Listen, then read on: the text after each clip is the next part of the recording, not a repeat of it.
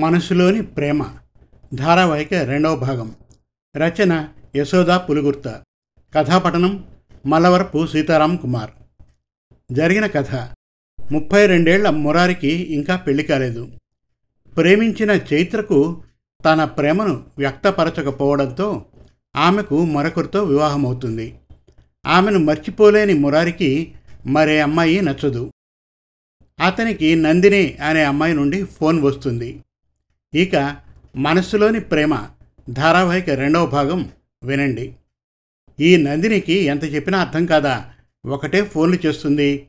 అమ్మా తల్లి నిన్ను పెళ్ళి చేసుకోలేనని కఠినంగా చెప్పేసినా నవ్వుతూ తేలిగ్గా తీసుకుని తన వెంట పడుతోంది. అసలు దీనికంతటికీ కారణం విరజక్కే కదా? ఆరు నెలల క్రితం తన ప్రమేయం లేకుండా తన ప్రొఫైల్ను షాదీ డాట్ కామ్లో పెట్టేసింది. తన సెల్ నెంబర్తో సహా. నెల రోజుల క్రితం అనుకుంటా. ఈ నందిని తన ఆఫీస్ అడ్రస్ తెలుసుకొని డైరెక్ట్గా ఆఫీస్కి వచ్చేసి రిసెప్షన్ నుండి కాల్ చేయించింది. ఎవరో అనుకుని వస్తే అప్పుడు చెప్పింది. షాదీ డాట్ కామ్లోని మీ ప్రొఫైల్ చూశాను. నాకు మీరు నచ్చారు. మిమ్మల్ని చూసేసి మాట్లాడేసుకుంటే బాగుంటుంది కదా అని వచ్చానంది. తను తెల్లబోయాడో క్షణం. గడగడ తన గురించి చెప్పేసింది తన్ని మాట్లాడనీయకుండా. పర్వాలేదు మురారి గారు మీకు ప్రస్తుతం ముప్పై రెండు నిండాయి కదా. మీకు నాకు మధ్య ఎనిమిది తొమ్మిదేళ్ళ వయసు వ్యత్యాసం ఉన్నా నష్టం ఏముందండి? మన అమ్మమ్మల బామ్మల కాలంలో వయస్సు తేడా చాలా ఉండేదట. వాళ్ళు చక్కగా కాపురాలు చేసుకోలేదా? పిల్లల్ని కనలేదా? అంటూ. అన్నీ ఈమె నిర్ణయించేస్తోందే తనకు ఇష్టమో కాదో తెలుసుకోకుండా అని చిరాకు పడ్డాడు మనస్సులో. చూడ్డానికి బాగానే ఉందనిపించే నందిని ఎంబీఏ ఫైనాన్స్ చేసి శ్రీరామ్ ఫైనాన్స్ కార్పొరేషన్లో పనిచేస్తున్నానని చెప్పింది. పెళ్ళయ్యాక హోమ్ మేకర్ని అవుతానంటూ చెప్పింది. నీవు ఏం మేకర్ అయితే నాకెందుకు అనుకున్నాడు మనసులో. అసలు పెళ్ళి చేసుకోవడానికే సుముఖంగా లేనప్పుడు నందిని గురించి ఆలోచించే పరిస్థితిలో లేడు. అందుకనే ఆమె ఫోన్ కాల్స్కి జవాబు ఇవ్వకుండా స్విచ్ ఆఫ్ చేసేస్తున్నాడు. ఆఫీసులో పని ఎక్కువగా ఉంటుంది. టీం అంతా రాత్రి పగులు పనిచేయాల్సి వస్తుంది. ఇంతవరకు వర్క్ ఫ్రమ్ హోమ్ చేసినా విధిగా అందరూ కంపెనీకి వెళ్ళాల్సి వస్తుంది. అమ్మ ఉగాది పండక్కి తప్పనిసరిగా రావాలంది.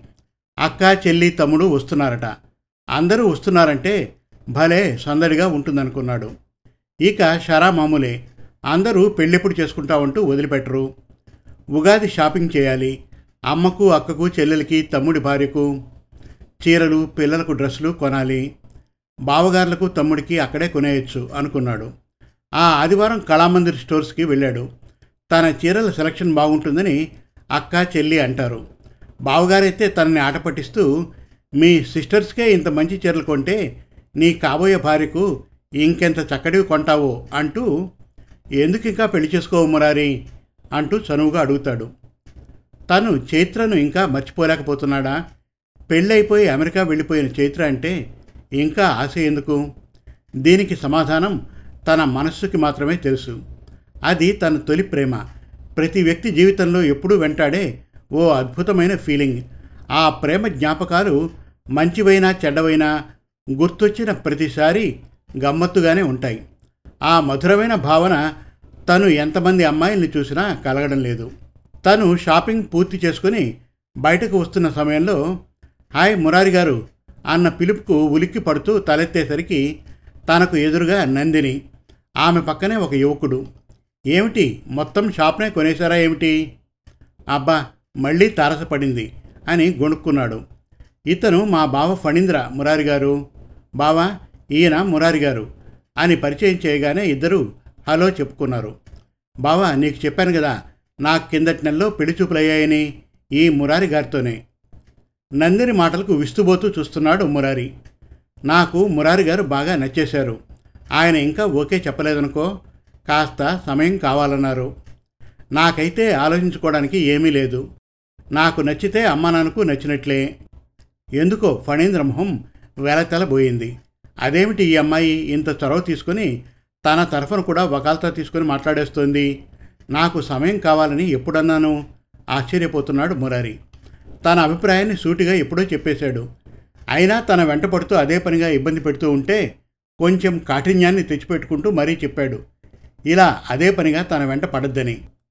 మరోసారి స్ట్రాంగ్ డోస్ ఇవ్వాలనుకుంటూ మౌనంగా కార్ పార్కింగ్ వైపుకి నడిచాడు. మురారిని చూసి ఇంటిలిపాది ఆనందపడ్డారు. తల్లి నీరసంగా ఉండడం గమనించిన మురారి అమ్మ డాక్టర్కి చూపించుకున్నావా ఈ మధ్య? అంటూ ఆత్రంగా అడిగాడు.